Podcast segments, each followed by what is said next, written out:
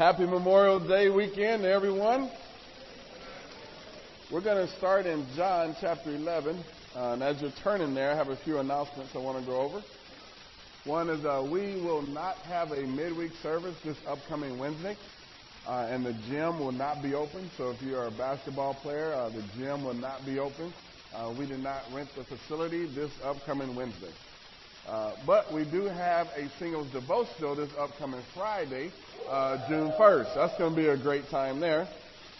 Uh, actually, we have calendars that we have. Hopefully, you got one of the calendars when you came in. Uh, but I'm going to run through a few of these things here uh, on the calendar. But before I do that, I'll make a camp announcement. Can I do that?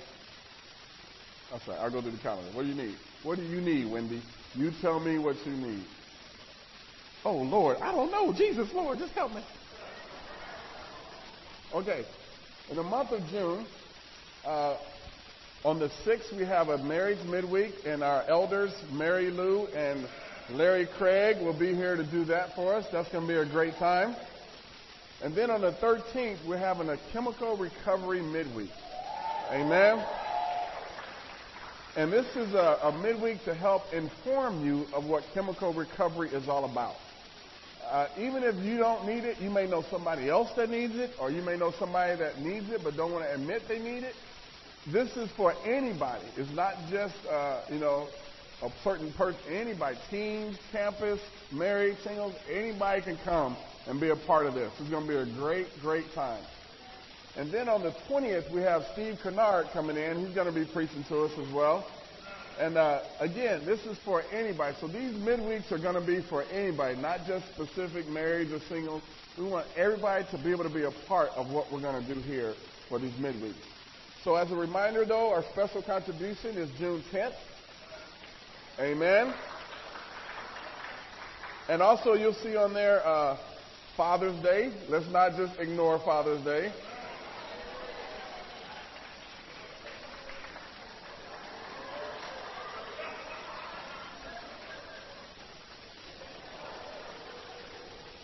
I'll have my list waiting for you as well. Uh, but also, I want to make note on the 16th of June, there's a father son softball fun day. So it's going to be a great time. We got to uh, reserve the park. It's going to be fun. Father sons being able to play. We're going to have food. It's going to be a great opportunity. Please invite people to come. Uh, now they're going to be playing softball. Now if your son, if he's older and not in the house, he can come. College teens, uh, your kids can come. But let's be realistic. Your four-year-old cannot play softball out there with all those men. So we gotta, they can come and enjoy it, but if you're expecting little Billy, uh, sorry, Jamal to get up there with the bat, it's not gonna work. So let's just be wise as we participate in that. Uh, now, on the next other side, July, uh, July 6th, we're having our singles is hosting a dinner party, in Harlem and Manhattan singles will be a part of what we're doing. So we're going to start combining things, making the regions uh, combine together. Uh, but we're only going to go to having two midweek services starting in July. There's going to be a men's midweek and a women's midweek. And so, as you notice, uh, they're not going to be back to back. And the reason for that is because the third Wednesday, uh, we're not going to have it because we always have the singles, all city singles Saturday thing and a Latin ministry on Friday. So we didn't want the women to have three things in one week. So we're kind of splitting it up so your time can be uh, used more wisely in your activities. Uh, but also, again, remind you about Thrive. That's July 20th through the 22nd. Uh, that's going to be a great time as well. So uh, if you did not get a calendar, there are some at the back door. When you walk out, please make sure you get one so you can know what's going on. Because as soon as I get a text message, are we having midweek? I'm going to say, look at your calendar. Now, I gave a big booklet. You can just slide this in there, take out, put it on top of that, update it, whatever. We all know what's going on, so we don't need to call everybody and say, what's happening? You know what's happening. It's called personal responsibility. Now, one more thing. Our, uh, we have a summer camp for our kids. And so regular registration ends this upcoming Thursday, May 31st.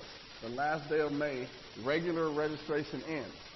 So if you're going to register after that, the price will increase uh, after May 31st. Uh, so you can go to the website and you can sign up. You don't even have to pay the full price. You can just pay the deposit and get the early registration. So if you want to register your kids, you can just put down the $50 and just to make sure you secure an early registration cheaper price for your kids going to camp. Amen? That's a whole lot. I'm done with that part. Yes. Okay, let's go to God in prayer, and then we're going to begin our time. I heard you. You said, what about ICMC? All the campus people know ICMC is coming up, right? See, now you know. Let's go to God in prayer. Almighty God, thank you so much for this time. Thank you for allowing us to be here. Thank you for uh, just giving us a chance to come and to worship you. Father, thank you so much for all the, the singing and all the fellowship that's gone on. But now I pray, Father, that we can really hear what you want us to hear from your word right now. God, help us not to worry about what's going to happen later on today or what's happening now in the weather. Or, Father, help us just to focus on what we need to do to draw closer to you. God, we love you and thank you. In Jesus' name, amen. Let me give you a little history on uh, Memorial Day background. In 1966, the federal government, under the direction of President Lyndon Johnson, declared Waterloo, New York, the official birthplace of Memorial Day. They chose Waterloo because the town had made Memorial Day an annual community-wide event during which businesses closed and residents decorated the graves of soldiers with flowers and flags. Memorial Day was started in honor to, uh, to honor those uh, who've given their lives, but it was something that was focused on here in New York because of the hearts and efforts that the whole community came together to do. So this is something that God has instituted memorials time and time again, and it's just something for us to remember those that we love, remember those that have given so much for us as well. Um, I want to talk about a, a different kind of lesson for us today. In this lesson, I'm going to give you questions and answer the questions for us. So it's not going to be the simple preacher one, two, three point lesson. It's going to be more of just kind of help us understand and discuss a few things. So in John chapter 11, I want to start in verse 1. And the first question I want to answer today is Who is Lazarus? Who is Lazarus? In John chapter 11, verse 1, it says, Now a man named Lazarus was sick. He was from Bethany, the village of Mary and his sister Martha. This Mary, whose brother Lazarus now lay sick, was the same one who poured perfume on the Lord and wiped his feet with her hair. So the sisters sent word to Jesus, Lord, the one you love is sick. When he heard this, Jesus said, This sickness will not end in death. No, it is for God's glory, so that God's Son may be glorified through it. Jesus loved Martha and her sister and Lazarus. Yet when he heard that Lazarus was sick, he stayed where he was two more days. Then he said to his disciples, Let us go back to Judea. But Rabbi, they said, a short while ago the Jews tried to stone you, and yet you're going back there? Jesus answered, Are there not twelve hours of daylight? A man who walks by day will not stumble, for he sees this world's light. When it, it is when he walks by night that he stumbles, for he has no light. After he said this, he went on to tell them, Our friend Lazarus has fallen asleep, but I am going there to wake him up. His disciples replied, Lord, if he sleeps, he'll get better. Jesus had been speaking of his death, but his disciples thought he meant natural sleep. So then he told them plainly, Lazarus is dead. And for your sake, I am glad I was not there, so that you may believe, but let us go to him. Then Thomas, called Didymus, said to the rest of the disciples, Let us also go, that we may die with him. O faithful Thomas. The first question is this Who is Lazarus? You know, there is some confusion with this story because people sometimes confuse this story with the Lazarus spoken of in Luke 16. In Luke 16, that was a parable that Jesus told. And so it was not about this same person, Lazarus, who was raised from the dead. Two different people, but they had the same name. That's about as much in common as it was given. Jesus just told a parable that used the name Lazarus. Now, there is a little bit in the gospel about Lazarus that we can find out. For example, he was a close friend of Jesus. Another thing, uh, he was the brother of Mary and Martha. And Lazarus also was someone that the, the religious leaders intently set out to kill. Now, let me show you that real quick and we'll come back. Look in John chapter 12, verse 9. Because Jesus had raised Lazarus from the dead, so many people started to believe in Jesus. So look at what it says in verse 9. Meanwhile, a large crowd of Jews found out that Jesus was there and came not only because of him, but also to see Lazarus, whom he had raised from the dead. So the chief priests made plans to kill Lazarus as well. For on account of him, many of the Jews were going over to Jesus and putting their faith in him. So these chief priests, these Pharisees said, you know what? Lazarus is causing people to believe in this God, to believe in this Jesus. So we not only need to kill Jesus, but let's kill Lazarus also. That's a shame. This man had to die twice. Now, Lazarus literally is an abbreviation for Eleazar, which means whom God helps. Incredible, the names that they have kind of coincides with their lives. Uh, if you think about that, that's how they, that's how God even in His inspiration named people because of what would happen to them through Jesus and through his ministry. Now, if God had to name you, what would your name be today based upon your life, based upon your faith, based upon your actions? What kind of name would God give you? Would it be the faithful one? Would it be the encourager, the inspiration? I don't know. That's something for you to think about. But God has given us a special gift. And I think we need to tap into what it is. Now, let me say this. Just because Memorial Day and a lot of people went camping, we're not camping in here. It seems like it kind of getting a little down or something here. We're going to need a little more audience participation. Because I'm looking out and people looking at me, and I'm going to look at you. So we need to look at each other. Don't put that picture up there either. Now, Lazarus lived with Mary and Martha. And there's a couple of reasons why he might have done that. Maybe he was the youngest brother and he was not married yet, so he lived with them. Or maybe he was the oldest, and so he took on the head of the household uh, for Mary and Martha. Either way, it doesn't matter. The fact we know is that he lived with them and he was a very valuable part of their lives and their household. So that's a little bit about Lazarus. Now, here's the second question for you. Why did Jesus allow Lazarus to die? This is a question we need to answer. Well, why did Jesus? We all know Jesus could have just said a word and Lazarus would not have died. Actually, he could have just thought about it. Like he changed water to wine. He didn't say any great incantation. He just thought about it and it changed the wine. He could have did the same thing for Lazarus, but yet he allowed him to die. Look at what it says in verse 6, John 11, verse 6.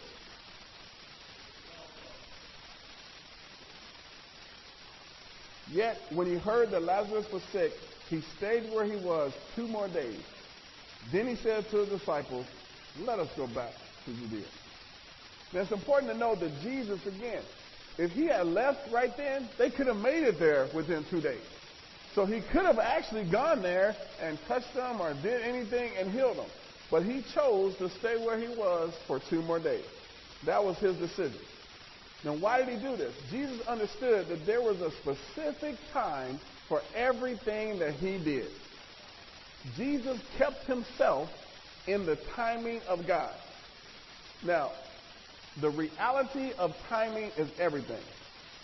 See, the problem is, it wasn't that Jesus didn't show up. Jesus didn't show up in the time that Mary and Martha wanted him to show up.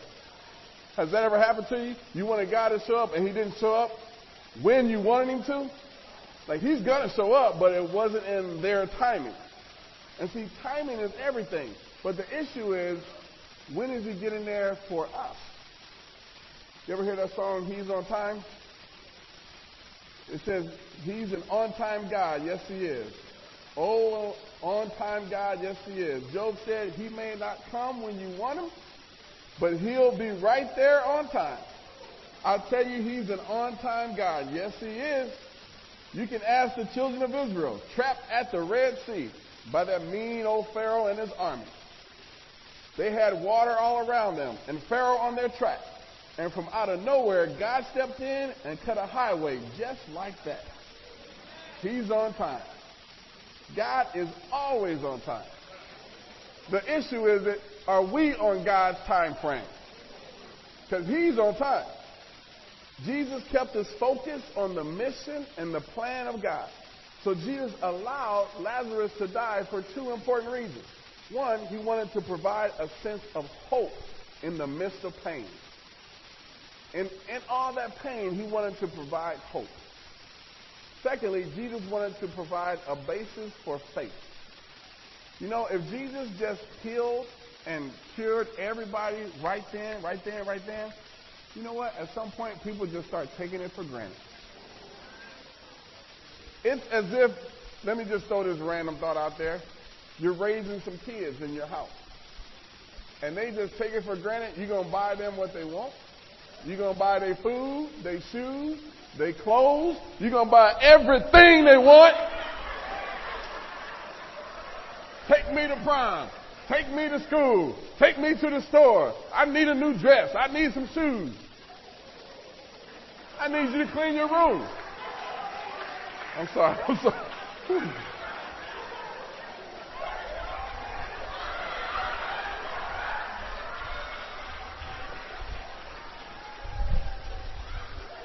I'm gonna go get that old Black Baptist chair. You know how they do that in the Black Baptist church? Boy, let me tell you.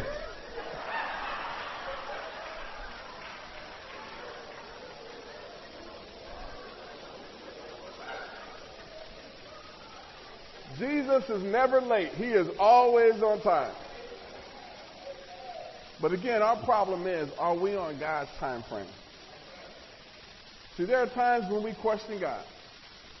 When God's plans don't coincide with our plans, we get upset. God's plan sometimes throws off our great ideas. Throw it in disarray. We get frustrated. See, the problem is not with God, the problem is with us. See, when this happens, we have to make a choice. When we plan and we pray hard and we even fast for something, and that God does not do it right then and there, we can either get upset, we can get angry, angry at God. We can make a decision, you know what, I'm just not even going to be as committed as I used to be. We can turn away from God. We can get depressed. And instead of praying, I'm just going to sleep it away. I'm just going to eat it away. We can get all these emotions, or we can get on board with God and His plan. See, we have to choose what are we going to do? Because He didn't do what I wanted Him to do when I wanted Him to do. Am I going to get upset? See, a lot of people say, Oh, I have faith in the Lord. I got faith in Jesus. Well, true faith is when you're praying and fasting, and the answer is no and you still trust Him. That's true faith. See, faith isn't, I prayed about it and God answered it. God is good. Well, when His answer is no, do you still trust like you did before you start praying? See, that's what faith is all about. And see, so many times we go through life and we are praying, we're fasting, we're making all these great decisions, and then it doesn't happen, then we get stuck we get stuck at some place in life. Whether it's you stuck in your marriage, you could be stuck in your schooling, you could be stuck with your finances. We can be stuck. Now, you got to understand, there's nothing wrong with being stuck. But there's something wrong with staying stuck. That's when it's wrong. And this is what we got to understand. You know, there's a story of a lady who, who uh, had some heavy lifting to do, so she rented this Jeep. And so she took her Jeep, and they said this Jeep can go anywhere. You can do almost anything with this Jeep. So she took the Jeep and went down on the beach. And she was down there on the beach, and she started going, she got stuck in some soft sand. So she started revving the engine up, and she just got deeper and deeper in the sand. So she got upset. She went back to the garage, and she asked for a wrecker to come pull her out. And the man said, ma'am, you don't need a wrecker. You have everything you need. She said, No, I need a record right now. This is what I'm renting. Kind of like what we would do. This is what I want. I want it right now. It's supposed to happen. She got all upset and intense. So the man said, Here, let me go with you. So he went down with her, walked right up to the Jeep, and he turned one little pulling gear on the Jeep. She started up and came right out the, right out the thing. The man said, You know what? She had the power to get out and unstuck the whole time, but she never used it. Listen to me. God created each of us. And within each of us, He has given us the power of the Holy Spirit and the grace of God. Too many of us are stuck and we stay stuck instead of taking it to God and taking it to God's people to get help. We stay stuck. I don't have any relationship. you're in the most loving church. You walk in here and you see people of all different nations and colors and creeds, and you say, I don't have no friends. Whose fault is that? We got to quit blaming everybody else. You mean to tell me out of all these jacked up people, you can't find nobody as jacked up as you? Seriously. That's just unbelievable. I don't have any friends. Well, then you got a problem. But see, God has put even in us the grace of God. There are times things happen so we can understand God's grace. And we've got to understand it's all about His timing. His timing is never off. We may think it's off. It's not off. It's to prove something. Sometimes He allows you to go through that so you can see His timing so your faith can be built.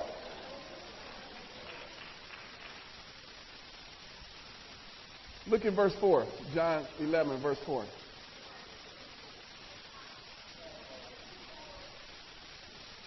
When he heard this, Jesus said, This sickness will not end in death. No, it is for God's glory, so that God's Son may be glorified through it. The world provides us with a hopeless end, and Jesus provides us with an endless hope. We've got to understand this is what he's calling us. You have hope in Jesus. Just because the timing isn't your timing doesn't mean you need to give up. Some of y'all have been praying for a man or a woman to marry for years, and it hasn't happened. So some will get upset and go find somebody in the world to get married. And then say, oh, it's all good. I'm coming back to the Lord. Hold up. Wait a minute. Let me put some mo in it.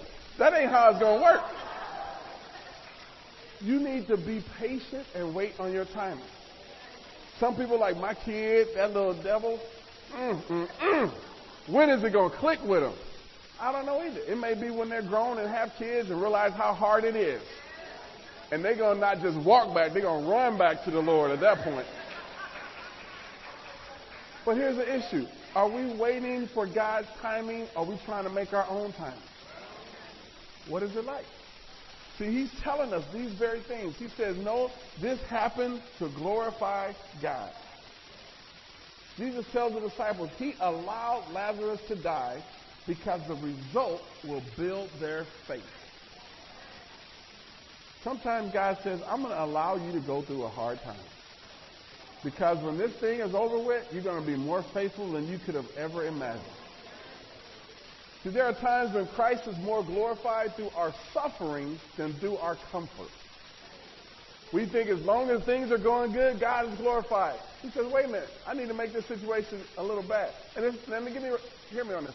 It's not that God personally does it, because only good comes from God. But sometimes God will remove his protection so Satan can do something so God can again come back and be glorified.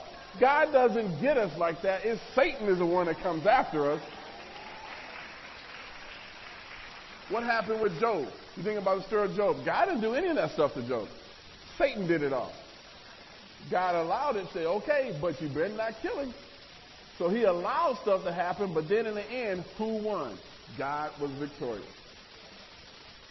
So, why did God allow, Jesus allow Satan, uh, Lazarus to die?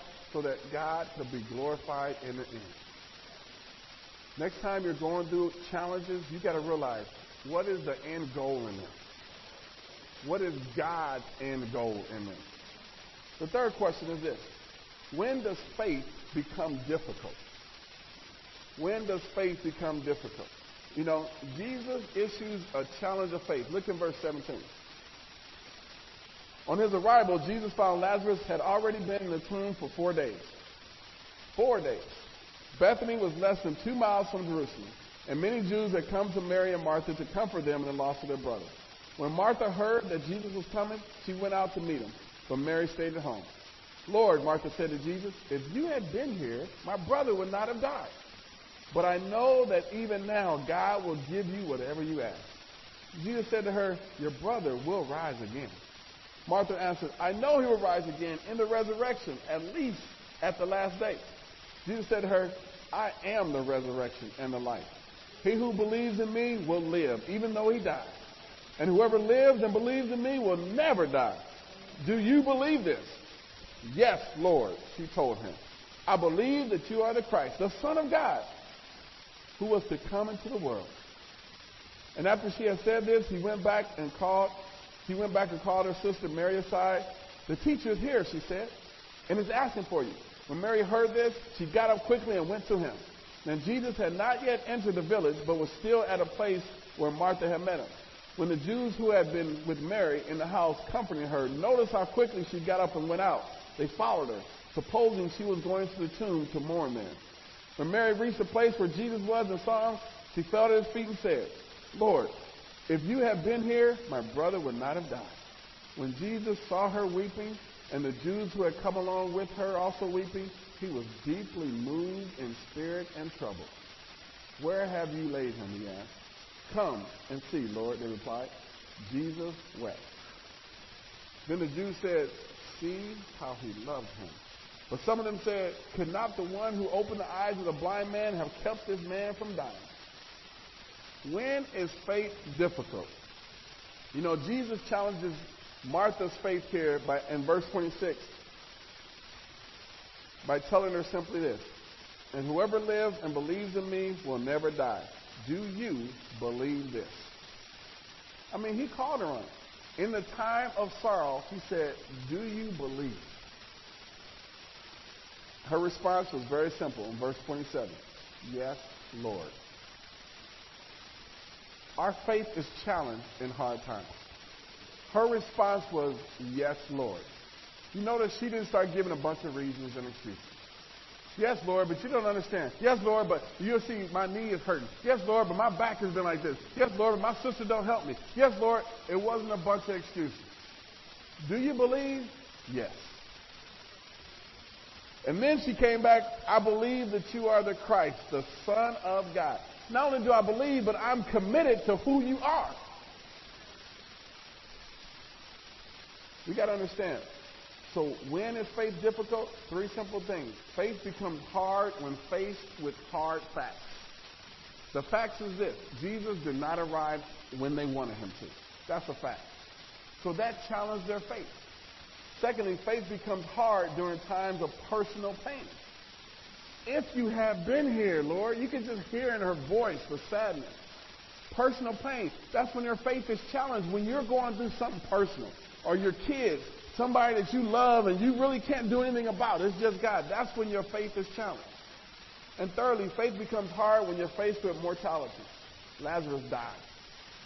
That's hard when we're faced with death.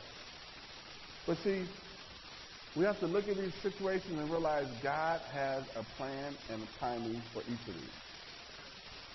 Now, Jesus was troubled with what went on. It says his heart, he was deeply troubled and moved. You know, they believe that back in that culture that after the third day, your spirit left your body. So now it had been four days now.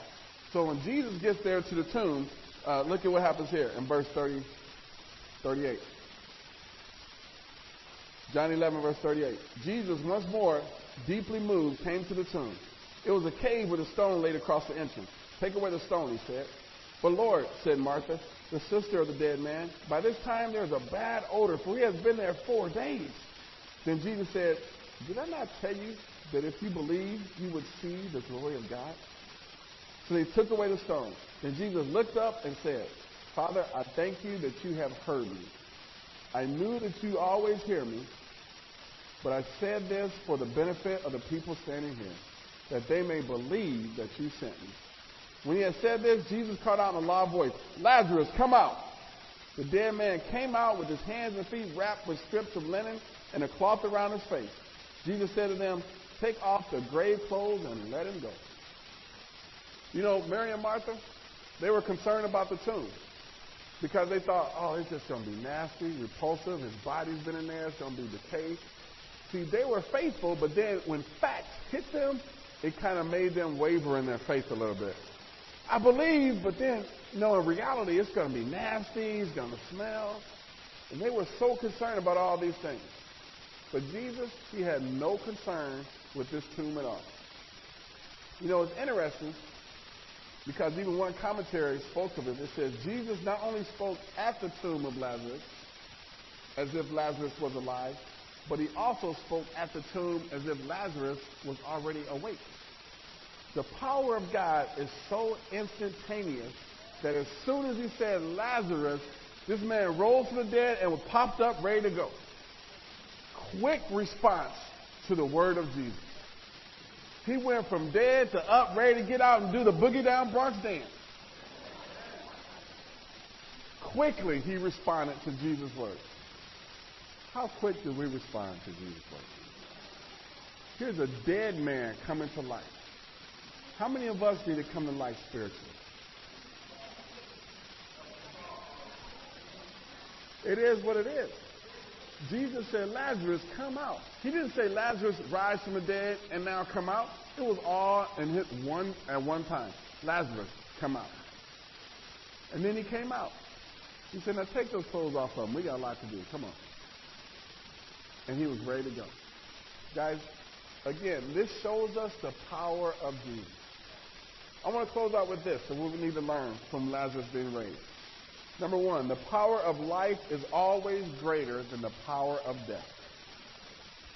Here is Jesus, the author of life, the power of the resurrection within him, surrounded by death. He could have been discouraged, bummed out, but he said, No, this is all to bring glory to God. I think it's important for us to think more about what brings God glory than what brings us glory. Because so often we're caught up in ourselves and we're not really thinking about what's going to glorify God. Second, Jesus has absolute authority over all things. Jesus has authority over all things. Not only do demons listen to him and quickly respond, but even dead people quickly respond. You know, I was doing a funeral before I moved here, and I was looking all through the Bible, and I'm like, man, I could not find one time Jesus performed a funeral because nobody died around him, and if they did, they didn't stay dead long. Jesus brings life. He says, I bring life to the full. He wants that for you.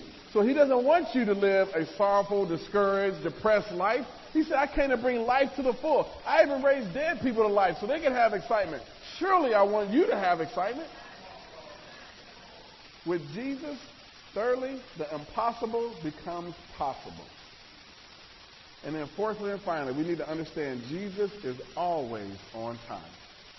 He is always on time. The issue for us is are we willing to change our time frame? Because Jesus is always on time. Brothers and sisters, I hope you have a great Memorial Day weekend, but it's not just about celebrating and picnicking. It's about remembering what Jesus Christ has done for us and what he wants to do for us in the future. And to God be the glory. Amen.